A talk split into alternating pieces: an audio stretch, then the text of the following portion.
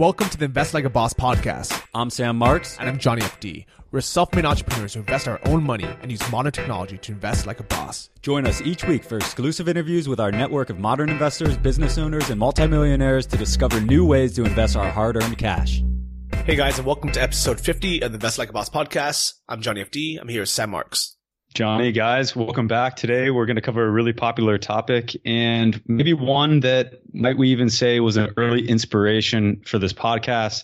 We have on Andy Rachleff, who's the CEO of Wealthfront. What's crazy is when I first started investing in Wealthfront a couple years ago, I never thought for a second we'd, we would get to talk to him live and ask him all the questions that, you know, that we want to know just as personal investors. Well, Wealthfront is a pioneer both in robo advisories, but also I think in just bringing technology to investing in a really mainstream way. So we were both investing in Wealthfront before we started the podcast, but that was one of the really stirring technologies and advancements in the space that made us think maybe there's a better, smarter way to uh, invest. We really need to get on the phone and start talking to some people that know what they're doing. Yeah, definitely. I think honestly, if it wasn't for companies like Wealthfront pioneering you know, modern investing with technology, this podcast wouldn't exist because we would just be investing in traditional ways and, you know, with, um, in mutual funds or maybe index funds, um, you know, where you're having financial advisors. Wealthfront was really one of the, the first tools that, that I signed up for that was like, okay, you know, this is just so much easier than me doing it myself. Yeah, for sure. I mean, I, have definitely had a good experience with Wealthfront. I know it's been beating my my do it yourself accounts, which we'll dive into, and also gives me the peace of mind about account management and fund management, which right now, for me, having a little bit more space to think and do things non business related is a really big value add. So, like you, I'm really looking forward to diving into this with Andy and um, taking away the commentary afterwards. Yeah, definitely. Because I have my Wealthfront account open right now. So as soon as this interview is over, I think me and you are going to dive in deep with both our personal accounts and hopefully we'll answer some of the, the questions like what is the difference between the money weighted return and the time weighted return and which one should we actually be looking at? Enjoy this episode, guys. Welcome back, everybody. Today we have on the show a pioneer and a veteran, none other than Andy Rachleff, the CEO and co-founder of Wealthfront. Andy, thanks so much for joining us on Invest Like a Boss. Thank you for having me. We're looking forward to this, man. I know Johnny, my co-host, and I are both investors in Wealthfront. We have a lot of listeners that are investors. So we're really excited to get you on and just to hear more. And I know you've done so much in the world of finance. Could you just take us through a little bit of your background in your tr- transition into becoming an entrepreneur, essentially from a VC? Sure.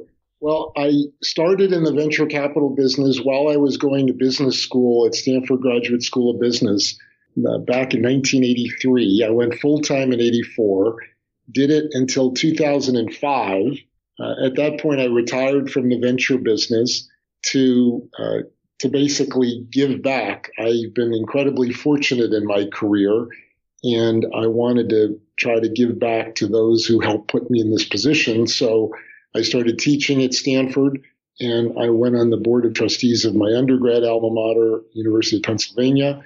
My wife and I started a cancer research funding initiative as well. But that afforded me the opportunity to join Penn's Endowment Investment Committee, mm-hmm. where I'll become the chairman on July 1st. So I think Penn has the seventh largest university endowment in the country. Mm-hmm. And, uh, and then I started Wealthfront out of something that happened at, at one of the Penn endowment meetings, an insight that I had. And that was in 2008. And we pivoted into our current business in 2011. I had never intended to be an entrepreneur I was very happy retiring to give back. Yeah. I loved every minute of my venture career, but uh, this, it happened by accident. I love that you're teaching at Stanford. Is that something that you're still actively doing? Yes, uh, I I hadn't thought that I was going to be the CEO again, so I committed to teach this spring, and I'm not quite sure how I'm going to make the time to do everything. But our quarter just started yesterday. Oh wow! Well, a time commitment's going to be tough, but I'm sure that's a nice balance of uh, being able to to work with such a young and an aspirational group of students there. It is wonderful. Well, Andy, investing is such a broad topic, but just because you've been around it for so long, are there any kind of core or general principles that you really believe in and that you feel others should always adopt with regards to maybe market timing or diversification? Well, let me give you a general perspective, uh, and that is that that the way, uh, and, and, it's something that I learned from my investment idol, a fellow named Howard Marks, who founded Oaktree uh, Capital. Oaktree, I think, is the premier distressed debt investor in the world. And Howard Marks is as well known for his quarterly letter to his investors as he is for his fantastic returns. But all of his letters are premised on the same uh, framework that he applies to investing, and that is that on one dimension, it's a two by two matrix. On one dimension, you can either be right or wrong, and the other dimension, consensus. Well, obviously, if you're wrong, you don't make money. But what most people don't realize is you don't make money if you're right in consensus, which is where we're almost comfortable. The way you make significant money is by being right in non consensus. And that was the core to our success at Benchmark as venture capitalists. Mm-hmm. The challenge is you have to be really knowledgeable and have an information advantage to be right in non consensus. Mm. So, as someone who doesn't have an information advantage, uh, what I recommend is passive investing, where you invest in a diversified portfolio of index funds, because the data is pretty clear that it's almost impossible for even the professionals to persistently outperform the market. I love it, and I think that's been, of course, the core of of Wealthfront. And how many? I mean, so many people have changed from using traditional financial advisors, including myself, where I had a really bad experience with a, a manager at a big bank that had too much discretion over my account and into Wealthfront. So it's great to hear that your perspective on active managers versus passive ones. One of the things that, one of the biggest issues that I teach my students is that when evaluating a business, it can be really dangerous to project your experience onto that business. Uh-huh. As an uh-huh. example, my wife uh, didn't trust Airbnb. We're both 58. And so for someone of our generation, Airbnb can seem a little bit crazy. And, and I had recommended my daughter, who's now 25, use it when she was looking for an apartment in LA for a summer internship. And uh, my wife was pretty much against it until she observed the experience my daughter had. Now she thinks it's fantastic. So relating this back to Wealthfront, our primary client is someone who can't afford a financial advisor. So you're in a great position. Mm-hmm. But the vast majority of our clients are people who can't afford the minimums associated with traditional advisors. So we're focused on an audience of people under 40 who don't have enough money to afford the traditional advisor. We're just as appropriate for the people with an advisor, but we're really not focused on trying to steal people away from advisors. We're trying to address the people who can't afford access. Very good. Very interesting as well. And just going back to my own personal situation, if I had put money in Wealthfront three years back instead of with an adv- a traditional advisor, I would have been up. I don't even know. It would have been, you know, in, probably in the 30% range compared to a flat account. Uh, and I don't th- I just think going back on what you said, I don't think they had an information advantage. I think they acted like they did have an information advantage, but yeah, but but they really didn't. They were just probably told what to uh, to put the money into, and that's a longer story. But you know, Wealthfront is. I, I'm curious how you pick your your funds and ETFs to put money into because you guys must be one of the biggest buyers of a lot of these funds anywhere in the world. I would think. Well, we're getting to be. I'm not sure we're the largest yet. Mm-hmm. You know, some institutions like the Harvard Endowment are heavy users of index funds and mm-hmm. ETFs, and they have uh, 20 billion under management. So that's a lot more than us. But I think we're getting there. Getting there, yeah. How, how do we pick them? So what we do is we we try to find the best index to represent each asset class, and as uh, some people might not realize, uh, you're you have a better chance of maximizing your risk-adjusted return, which is the critical thing to focus on over time if you diversify across asset classes. And an asset class is a grouping of a particular kind of security like U.S. stocks or foreign developed markets or emerging markets or real estate or natural resources. Mm-hmm. But uh, you're much better off diversifying because you never know which asset class is going to perform the best. So having a mixture of them actually, especially ones that are uncorrelated, maximizes your risk adjusted return. Mm-hmm. So what we try to do is figure out which ETF best represents each asset class. And so that means we look at not only the fee, but the liquidity, because if there's an ETF that has a great fee, but there's not much trading in it, our purchases, daily purchases of those ETFs can move the market, mm. which can have a negative impact on your performance. We also look at tracking error, how much difference is there from the index that it follows, and even their policies about uh, about short uh, lending their securities to short sellers as a way to lower their their fees. So, and then finally, a really important one is what has been their behavior about lowering their fees over mm-hmm. time. So, for example, Vanguard generally has the lowest fee products, and they lower their fees over time as they have more assets against which to amortize their fees. Other people like BlackRock do the opposite. Now they have uh, they recently announced lowering the fees on their ETFs to levels sometimes below Vanguard. But what most people don't realize is they're the market share leader in ETFs because they started before anybody else. Mm-hmm. They didn't lower their fees at all over time to the point that they're well in excess of Vanguard's fees. But given that they're now losing market share to, to Vanguard, what they did was they created a new share class of ETF to, in each of their asset classes, in many of their asset classes, to compete with Vanguard. Mm-hmm. So whereas the old ETF charges 0.2% and Vanguard charges 0.05, they created a new ETF at 0.04. But meanwhile, the poor suckers who were in the old ETF didn't get the fee break. Hmm. So whereas Vanguard lowers the fees for everybody, BlackRock didn't because they knew that the owners of their old ETF likely had gains, embedded gains. Yeah. And if they were to sell the old ETF for the new lower priced one, they'd incur a gain and therefore a tax. Now, if they had lowered the fee to everyone, that would have really impacted their revenue and profits. Vanguard doesn't care about that because they're a not for profit. BlackRock is a publicly traded company. Mm-hmm. So BlackRock screwed all of their investors by not giving them the best fee. But now they tell everyone, hey, we've got a fee lower than Vanguard's. We don't want to move to BlackRock because we think they're going to screw us when they have the chance. Hmm. That's a segment that I'm definitely going to look forward to re listening to a couple of times. That was very interesting stuff.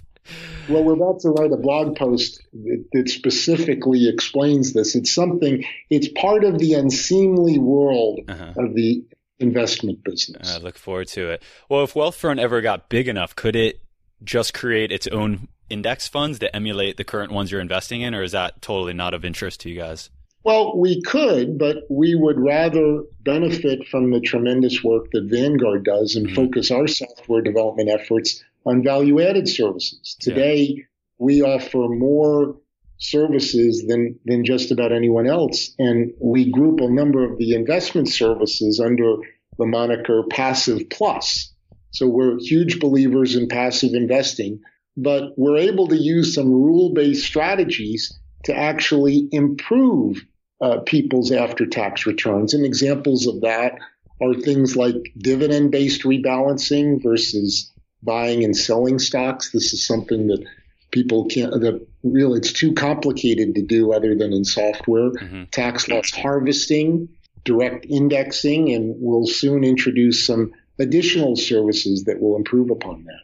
Looking forward to that. And, you know, everyone's talking about artificial intelligence artificial intelligence is eating software and all this stuff. I think it's kind of a, a very loosely used word. And I think in a lot of places that people say there is artificial intelligence, there's really not. It's just more like smart analytics and things like that. Would you consider Wealthfront actually utilizing artificial intelligence in any format?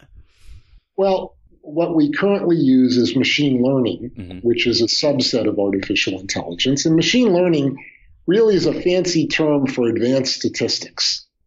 So can you train your, your system to look for inferences that are consistent. And we currently use machine learning to better classify expenses as part of our financial planning experience called PATH. So we, uh, a couple of months ago, introduced the first true financial planning experience in software. Other people have partnered with financial planners. We actually think we saw again, software can do a better job at routine tasks than people can. Yep. And financial planning is a great example of a routine task. So if you want uh, to, if you are lucky enough to afford the investment minimums associated with better financial planners, you'll sit down with a planner to be interviewed, but almost all of the interview questions that you're asked by the planner are just inputs they need for a commercial software package that they all use. Mm-hmm. And then it, they go back to their office, they input the answers to the interview questions, they schedule a meeting two weeks hence to share those results. You then edit those results, they go back to their office, enter again. Maybe another two weeks later, you have another meeting. In contrast, what we do, and by the way, your answers to the questions are probably not going to be terribly accurate. If I were to ask you how much you spend and save every month, I bet you don't know with great accuracy. But with the availability of application programming interfaces, what we can do is, with your permission, connect to your financial accounts to uh, to avoid having to a- ask you the questions. We can just get the data automatically, and then we can deliver the results immediately. There's no need for another meeting, and then you can iterate on those results with our interactive software. Mm-hmm. And so that's what we think. And you can do it while you're standing in line waiting for a coffee because it's all available on mobile devices as well. So we think that's an example of software doing a better job than people. And the machine learning comes in to classify your different expenses that we find in your bank and brokerage accounts so that we can more accurately give you uh, answers. So when it comes to rebalancing and things like that, that's not necessarily machine learning. That's just that's, that's just software, right? That's just soft. That's just logic. Yeah. So uh, you know, the funny thing is, asset allocation is an absolute commodity.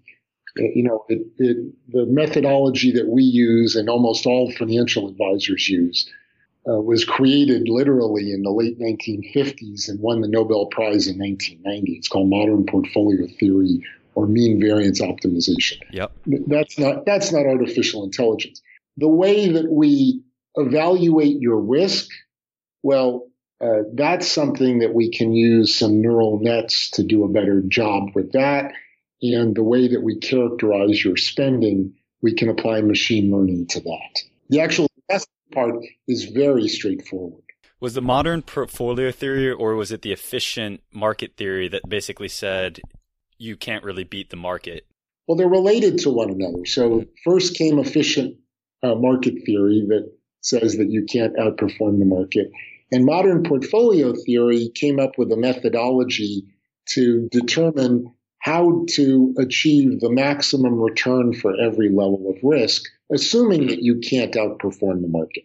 Got it. You combine asset classes to come up with that set of portfolios that are ideal. Mm-hmm. So Wealthfront is, is kind of founded on the on the concept of the efficient market theory, right? You, we're not trying to beat Absolutely. the market in a sense. We're just trying to be it in the smartest way possible.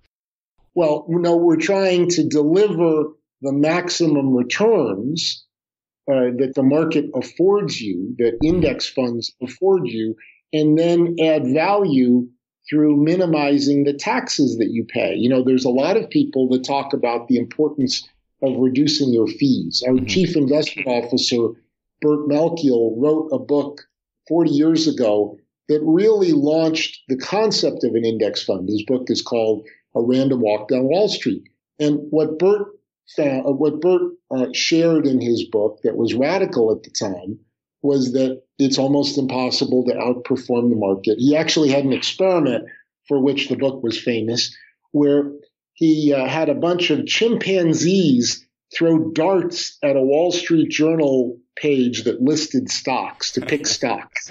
And he compared the performance of the chimpanzees throwing darts to professional money managers, and the chimps consistently outperformed the professional money managers to prove his point. I think I remember hearing that a long time ago. It was it was somebody that was on CNBC, right? That they outperformed.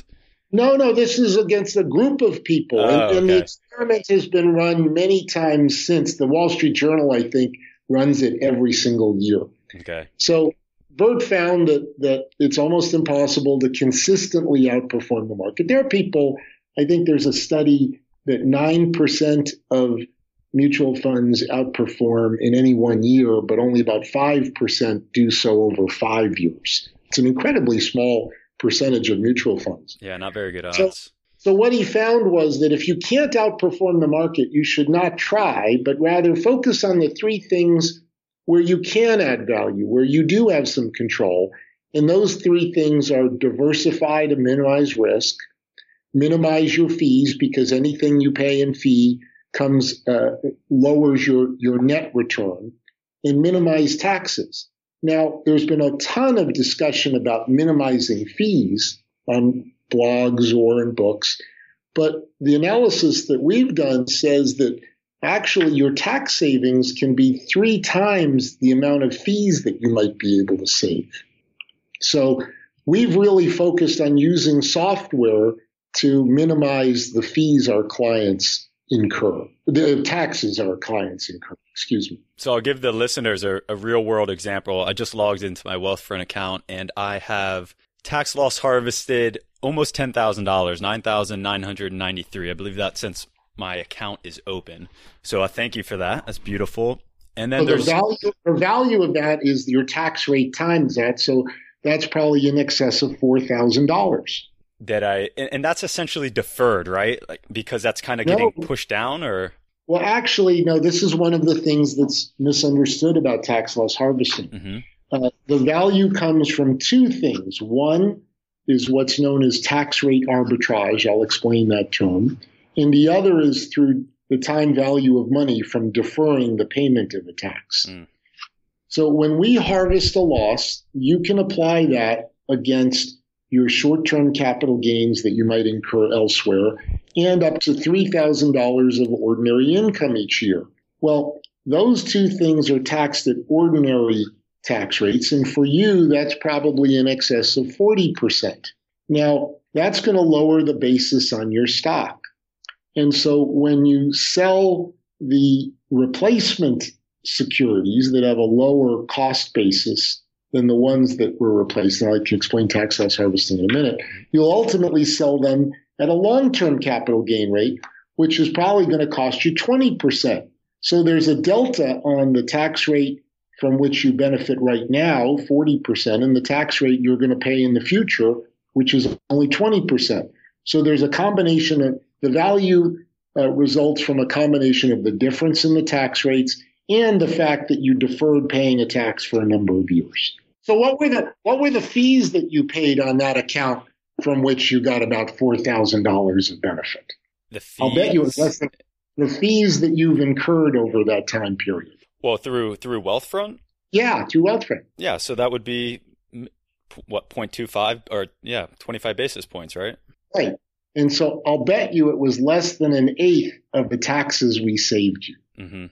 So I wrote an article uh, a couple of months ago called uh, "If you like Vanguard, you'll love Wealthfront." Many people ask us, "Well, if you use Vanguard index funds, then why do I need to pay you another quarter of a percent to manage it for me? Can't I do that myself?" And our answer is, "Well, we add value in lowering your taxes." And on average, the amount of taxes that you save is probably 8x the fee that we charge. Right. So we way more than cover the fees that we charge our clients. Right. And well, with a, finan- a traditional financial advisor, the tax loss harvesting on the level that Wealthfront is doing it in an automated fashion would be almost impossible, right? Like the only way that Wealthfront is able to do it is through automation and uh, of the software because it's it could be done pretty rapidly and, and in high volumes, correct? Exactly. We can do it. We can look for the losses to harvest daily. So what a tr- what the higher end financial advisors do. So this is a small subset of financial advisors is they might do tax loss harvesting, but they only do it once a year at year end. They can only afford, because it's so time intensive, they can look at your portfolio at year end and see if you have any losses, unrecognized losses. So the value of doing it once a year versus daily is about 40% of what we deliver. So to be fair to the people who do it, they can generate value, but it's only about 40% on average, according to our simulations of what we're able to deliver. Gotcha. Andy, while I'm in the account, there's two terms that we wanted to clear up for the listeners, and that is time weighted return versus money weighted return. And my time weighted return right now is 23.5%, which is a nice, beautiful green number. Thank you. And then my money weighted return is 18.3%, but I actually don't know where my my net real return would be in comparison to those two numbers. Okay. So your time weighted return is the daily return compounded over time, independent of when you invested your money. So uh, that actually is the best reflection of the quality of the job we did for you. Ah, gotcha. the, money weighted, the money weighted return weights the return by when you actually invested. So the fact that your money weighted return is worse than your time weighted return means you, unfortunately you did a poor job of timing the market as to when you made your deposits. Mm. So what I would say to someone in your circumstances, rather than trying to figure out when you should make your deposit, you might be better served by signing up for a recurring deposit because then you're more likely to get the time the equivalent of the time weighted return. Yeah, there's a it was an interesting situation. So Johnny and I are uh, my co-hosts are to- two totally different in- investors because he he adds to his account every single month, kind of dollar cost cost averaging in a reoccurring fashion. But me, I was I uh, had a, a, liquidity event, so I had a lump sum, and I couldn't decide whether I wanted to, to just invest the lump sum in one tranche or if I wanted to dollar cost average that over, say, 12 months or two years. But I read a couple mm-hmm. articles, and it seemed like it seemed like the best thing to do was just to put it, not try to time it, and just to put it all in in one lump sum because over time markets tend to go up. So you're kind of you could dollar cost average, but that would sort of be like taking out an insurance policy against um, a big downturn, but it seemed like the best thing to do is just put it all in in one lump sum. You know, this is a very tough question to answer. Uh, un- unfortunately, your lump sum payment happened to have come at a bad time mm-hmm. in terms of the timing of the market. Now, Vanguard has actually published research on this that says that on average, you're better off uh, just uh, investing when you can. Mm-hmm. Now, but that's on average. So if you think about on average, that means across all investors, that's the equivalent of dollar cost averaging if you're averaging across all investors.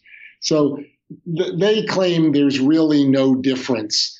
But I think people feel better from a regret minimization standpoint, dollar cost averaging. Mm-hmm. That way you can't look back and say, ah, oh, I just didn't time that right. Right. because it's almost impossible to time the market. And that's why we encourage people not to.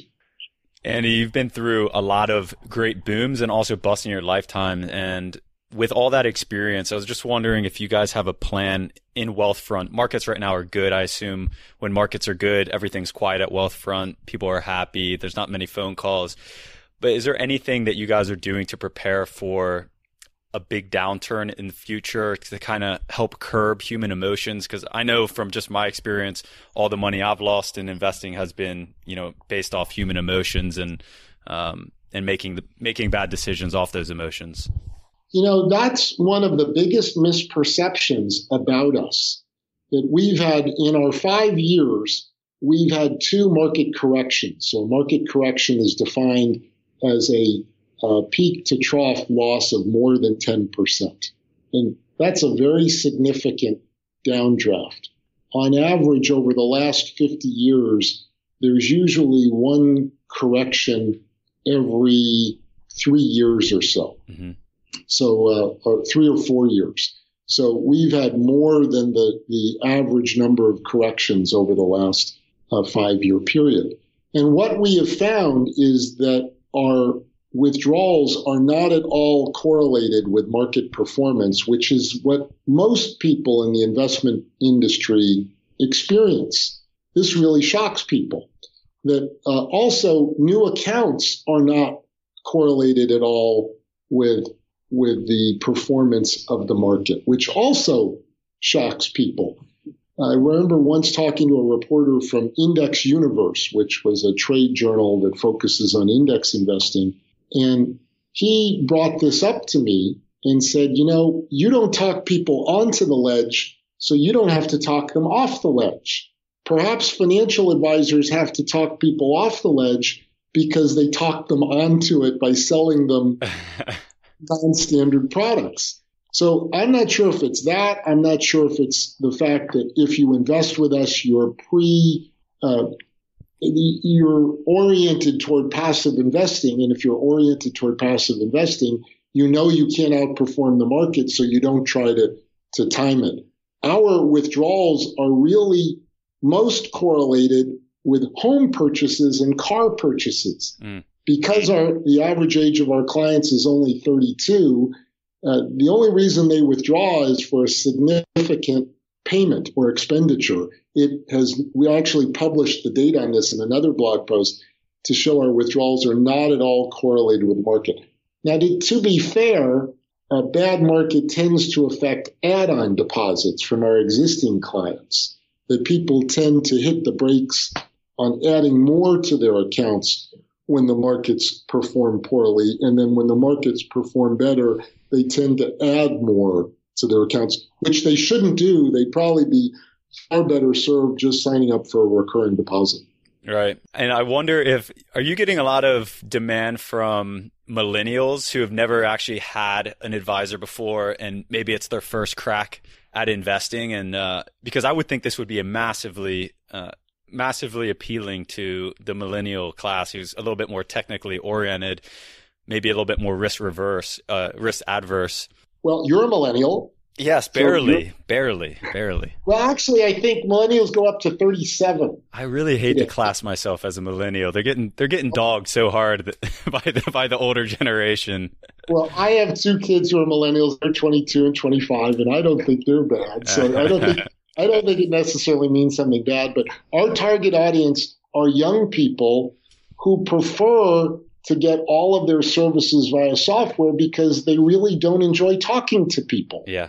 And so it's the intersection of people who are under 40. So if millennials go up to 37, so it's, it's, it's millennials plus a tiny little bit. So people who much prefer interacting with software to talking to people who generally can't afford the minimums associated with a financial advisor. Andy, do you have any statistics on how much market share robo advisors, including Wealthfront, have taken from traditional advisories? Well, again, we're not trying to take share from from advisors. Mm-hmm. We're trying to serve the unserved. Mm-hmm. Clay Christensen, who coined uh, the term disruption theory, or who coined disruption theory, uh, refers to this as a new market disruption. We're trying to serve the non-consumers. We're specifically not trying to take people away from advisors. Hey, we're not going to turn them away as, as we're very happy you're a client.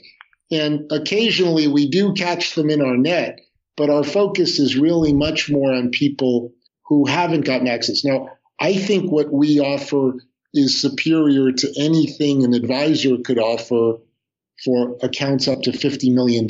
But somebody who has $40 million is going to feel better having an account at Goldman Sachs because they can tell their friends at a cocktail party that they use Goldman Sachs. But I'm pretty confident that on a net of fee after tax basis, because you're going to pay much higher fees and much higher taxes with Goldman, that we're going to do a better job. But even though we're going to do a better job, we're not going to win the $40 million account. Mm-hmm. Well, hopefully in the future. I mean, for me, that was the that was my big move, and I wish I wish I had done it sooner.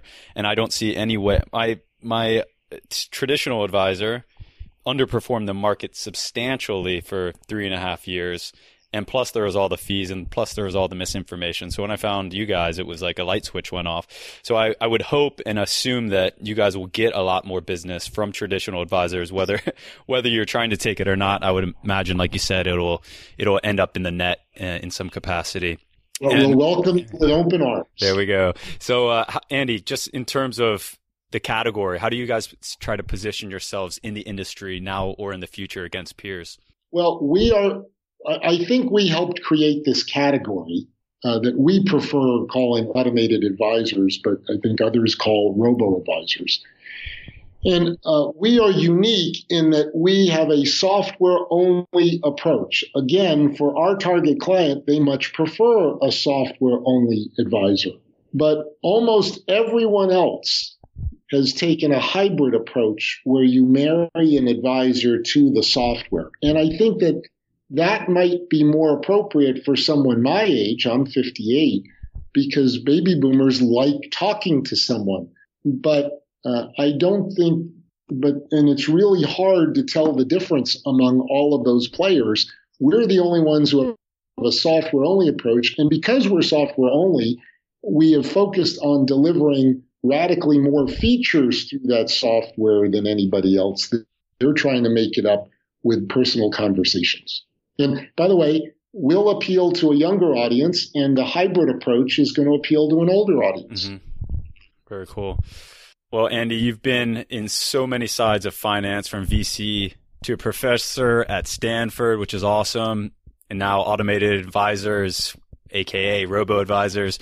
What's interesting to you at this point in investing in finance? What keeps you motivated and, and interested to dive into stuff each day? I'm really amazed at how the world seems to be waking up to passive investing of late. That it, you know, it's something that Burt really uncovered 42 years ago when he first published his book. Mm-hmm. And I'm amazed at the wave of articles that I'm now reading about it. It's really quite astounding to the point that even at the Penn Endowment, we're talking about indexing on one or two of our asset classes. And that's heresy mm-hmm. in the in, in the endowment world, which has really done exceptionally well through active manager selection. Love it. Love it. Well, I think that pretty much sums it up, Andy. I really want to thank you for coming on and sharing your experience and knowledge with us. We definitely appreciate it, and we very much look forward to continuing to invest through the platform and watch Wealthfront transform the industry and get a lot more of business from traditional advisors, whether you like it or not. Thank you very much.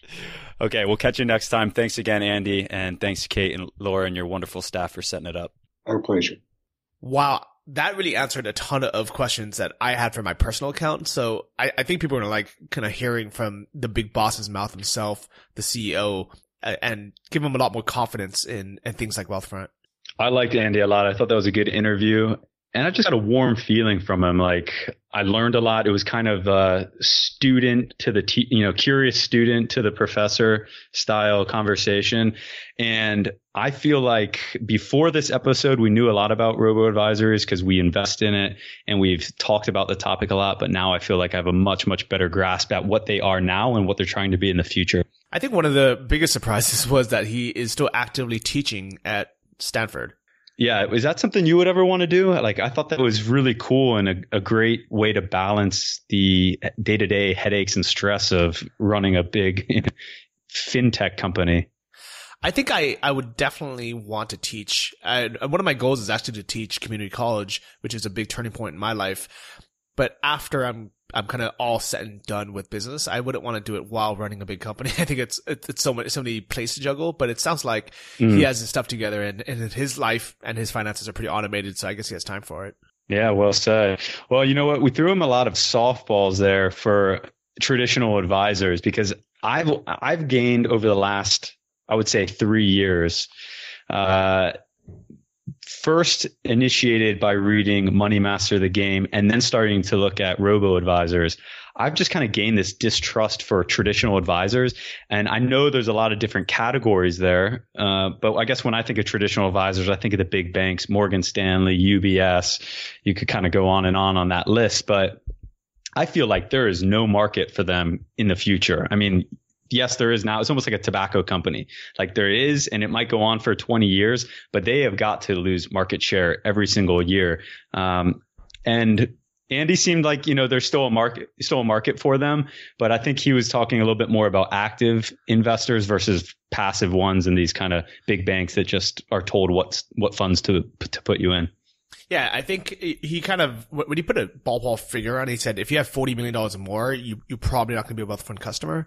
And I think mm-hmm. you know in those situations, he's probably correct. Um, if anything, you know, it's those people want to talk to someone. They, they want to try to, to leverage the game and, and try to have some kind of big leg up. But for anyone normal, I would say anyone with less than $40 million, uh, our choices are either to kind of risk our, our money with a traditional advisor, pay extra fees, or trust something like, you know, a robo advisor like Wealthfront. And to be honest, it's, I, am actually kind of going back and forth. So I, you know, I'm a Wealthfront customer. I have, I think, about 13 grand uh, in my account right now and I'm putting more in into my SEP IRA there. But I keep getting emails from our, you know, some of our previous guests like um, Dave Steiner, uh, David Steiner, who's on episode five, saying, you know, hey, you know, if you if you just invest you know yourself purely in index funds you you you you'll probably end up having you know x amount more over your lifetime. And i think he is right in a sense where it's a kind of bigger risk bigger reward. Um, things like bonds you know, are are bought through my Wealthfront account, which I don't necessarily, you know, really want to buy. Uh, but there's no option to to opt out of it. And I think we've talked about it in previous episodes. I think the reason why Wealthfront does it is they kind of want to play it safe and diversified. They don't want their their customers losing money in the next big downturn. Uh, they want people to to always have positive gains, even if you know it's not hundred percent in U.S. stocks and and and riskier. Yeah, so I to- totally agree with that. You know, it, it time will really tell. So I, I, can definitely see the standpoint and the view and perspective of the do-it-yourself investors, and I can also see the beauty in robo advisors. And the only reason I have that perspective is because I'm doing both. Um, the time horizon right now is too short. It's only been about a year, year and a half that I've had both accounts. Right now, my Wealthfront account is beating my do-it-yourself accounts, both in E-Trade in Vanguard. Next year, will it be the same? I don't know. I have no idea. Um, but I can definitely see how do-it-yourself investors can say saving that, you know, 10, 15 basis points can add up to a lot of time, uh, a lot of money over time. But I also, on that episode, we got in deep in tax loss harvesting and I was sitting there looking at the $10,000 that had been tax loss harvested in my account. And what was the, the fee on that? You know, it was one eighth, Andy said and we calculated during the episode. So I think the value add stuff that they're doing and the fact that you don't have to think about Wealthfront and saving that peace of mind is a big, big value add. Would I put all of my money into Wealthfront? Probably not, but I'm definitely happy that I have a portion of my stock bonds uh, allocation in there. So I, I, looked into the, the tax loss harvesting as well. And at first I was thinking it's like, oh, is this just kind of like, um, you know, a gimmick or something, but it makes sense the, the, way they, that they're doing it. And I do see the benefit in it, especially kind of over time, especially if the market's more volatile and those tax savings will be a bit higher. I think it's, mm-hmm. you know, it's in their best interest to, to put the big number first, but like, you know, if your tax loss harvest says a thousand dollars, that doesn't mean that you've saved a thousand dollars. That means you, you've, you've saved you know, what maybe let's say 40% of that thousand dollars because that's what you would have paid in taxes. Um, and it was cool. I think it was really cool that Andy pointed that out, you know, really quickly, just let people know. I think that's kind of a, a big benefit people listening to this episode and kind of hearing the kind of finer details from the, the, I don't know, the, the big boss's mouth himself. So we understand what these things mean. Cause when we logged our account, it looks like I, you know, harvested $213. So in my mind, I assume I saved $213. But it also makes sense from their point of view that they don't know what my specific tax, you know, bracket is. So mm-hmm. in, you know, they can say $213 is the total amount and then you saved whatever taxes you would have paid on that on the lesser amount. Right. Yeah. I mean, for me right now, one of the things that is a dagger each year in me is taxes until I get a bit a, a better international solution and and uh, really start understanding my new revenue streams. So psychologically, if I can find some ways to shed taxes uh, in a smart way, in an automated way, I'm all about it. Um, I thought one other thing that was pretty cool that we talked about on this episode, which is kind of a throwback from a re- uh, previous episode that we had with William Bernstein, which was about lump sum versus dollar cost average investing. So, Johnny, you and I are essentially two different types of investors when it comes to you know our uh, our stock and index investments you're more of a dollar cost averager because you're investing each month and I'm more of a lump sum investor because I put money in three or four years ago and haven't really added any money to it since.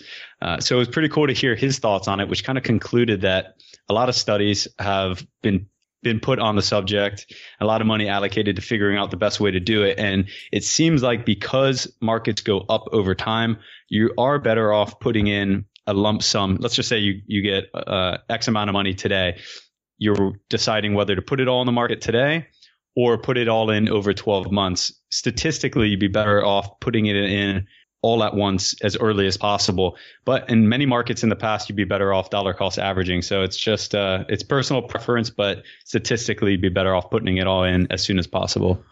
Yeah, that was really interesting. But remember, as Andy kind of pointed out, that statistically overall, people are better uh, putting it in at once. But there's also the the people that kind of get screwed a little bit, um, you know, putting it in at the wrong time that that bring up the people that put in the right time.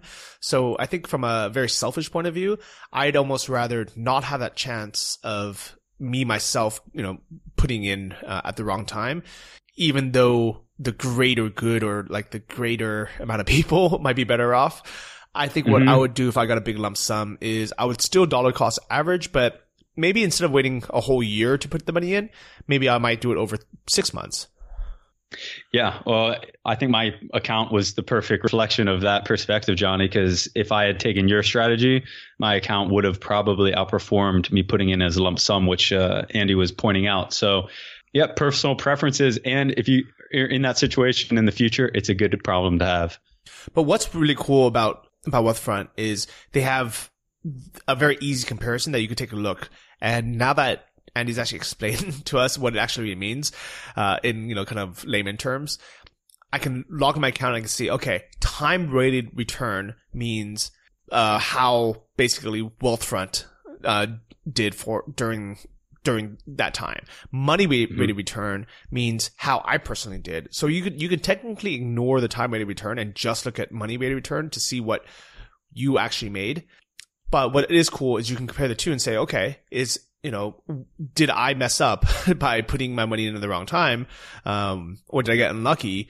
Versus what the almost kind of the standard or the par was. So the easy way to think about that is time weighted return is you know basically the par, and the money weighted return is what you actually got. Mm-hmm. Yeah. So I'm, well I'm curious with yours, what what is higher, your your money weighted return or the par, which is the time? So my time weighted return is now twenty about twenty three percent, and my money weighted return is seventeen percent, which means that Wealthfront, the account and the portfolio allocation did better than my money timing or my market timing. So if I had put if I'd put the money all in at the very beginning of when I started my Wealthfront account, it would have outperformed by about five uh, percentage points, which is very significant uh, for the money that I have in the account. But because I put a little bit of money in first to try it and then put in a lump sum, I think maybe three or four months later, then I put in I put in that lump of money at a time that was less good for my account. Okay. And I think that's really good information to have. And, and for everyone's going to be a little bit different. So logging your accounts, uh, if you guys haven't made a Wealthfront account, you can check it out at investlikeaboss.com slash wealthfront. And then that way, when you guys start investing, you guys can, you know, have the par, which I, I think is cool. I mean, I, I, think there's a lot of things that they, they do to kind of, you know, I don't want to say make the numbers look you know even better. But things like the the percentage that's not for let's say that doesn't default on this year. I can take a look at what my actual numbers were for 2017 and for that it'll be 6.22% uh, you know which is nice growth but it defaults at all time which is kind of cool. It's almost kind of like um it makes us feel better because we're like oh, okay you know i could see my account has grown 15% um, which it has but I think most of the time people just see, you know, what the yearly growth is. Yeah, for sure. So that was a really awesome episode. Thanks so much to Andy Rachleff and his team uh, for setting it up and coming on the show. Lots to learn from that, and um, not sure I'm doing anything different. How about you, Johnny? So I'm waiting for my tax advisor to, to give me back my my returns for this year. I know returns are due um, a few days ago, but uh, she assured me that because I am not living in the U.S., that I automatically get a uh, another month to file. Um, so hopefully she's right about that. And as soon as I find out how much I actually owe, what I'm going to do is I'm going to put a bunch of money into my SEP IRA and I'm going to do it through Wealthfront. And I know, uh, you know, there's a bunch of people that have told me like, oh, you know, just buy, you know, buy it through Vanguard, buy it through Vanguard. But to be honest, it's such a pain in the butt for me to buy or set up a SEP IRA while overseas. I'm, I'm currently in freaking, um, Bali and I was in Komodo all last week and it mm-hmm. was just really difficult to be able to manage these things overseas. I'd rather just, you know, have my money go into Wealthfront where I know it's technology first. And I know that wherever I am in the world, I'm, I'm able to not only deposit money, but log in my accounts and, you know, have kind of very ease of access without mailing things back and forth. So, um, I would definitely be putting more money into my SEP IRA through Wealthfront this year. So to summarize the episode, who do you think robo advisors and Wealthfront would be good for, or a couple couple different people that might be good for? I think for anyone who knows that they're either going to forget to put money in or that they're going to get emotional every month when they, you know, log in and they see that, you know, the prices of whatever their funds are are either too high or too, or too low and then either panic and not buy anything or you know want to sell or um, think it's too high not want to buy so for for me currently i'm putting $3000 into my Va- vanguard index funds every month but it requires me to physically log in and then you know click buy Versus with Wealthfront, there's repeating deposits where you can just have it just do it for you. I think that is a huge benefit because it takes the human emotion and human error out of it. Uh, I think it's that's great for for everyone. Yeah, I agree totally. I- learning more and more about robo advisors and through this episode learning more about who their their their uh, average demographic is 32 year olds long-term passive investors. You know, I think that makes sense for a lot of people that are our age, younger people that want to start investing in the markets in a smart, tax-efficient way, and are not worried about the ups and downs. Are not worried, you know, worried about checking the account every six months or even even at more frequent intervals. I think it makes a great option for the future. Yeah, definitely. So definitely check them out. And uh, thanks again to everyone who has been leaving these amazing five star reviews of the podcasts on iTunes. You guys are the reason why we're able to get these big name CEOs of companies like Wealthfront on the show. Uh, so this week I want to thank and acknowledge we have Mill B. Uh, Mill said, one of the best personal finance podcasts, five stars. These guys are so much fun to listen to, bring on top notch guests and bring down bring a down to earth quality to the podcast. Everything they talk about is doable by regular people. So many new ideas I would not have known about without these guys. One of my top three podcasts I look forward to every week. And that's it. I hope you guys enjoyed this week's episode and we will talk to all of you next week. Bye bye. Thanks for listening to the Invest Like a Boss podcast. Join our mailing list at investlikeaboss.com to get exclusive access to our insider investment portfolios and our private members forum. If you enjoyed this episode, please subscribe on iTunes or your favorite podcast app. Tell your friends and leave us a review in the iTunes store. It helps more than you know. See you guys next week.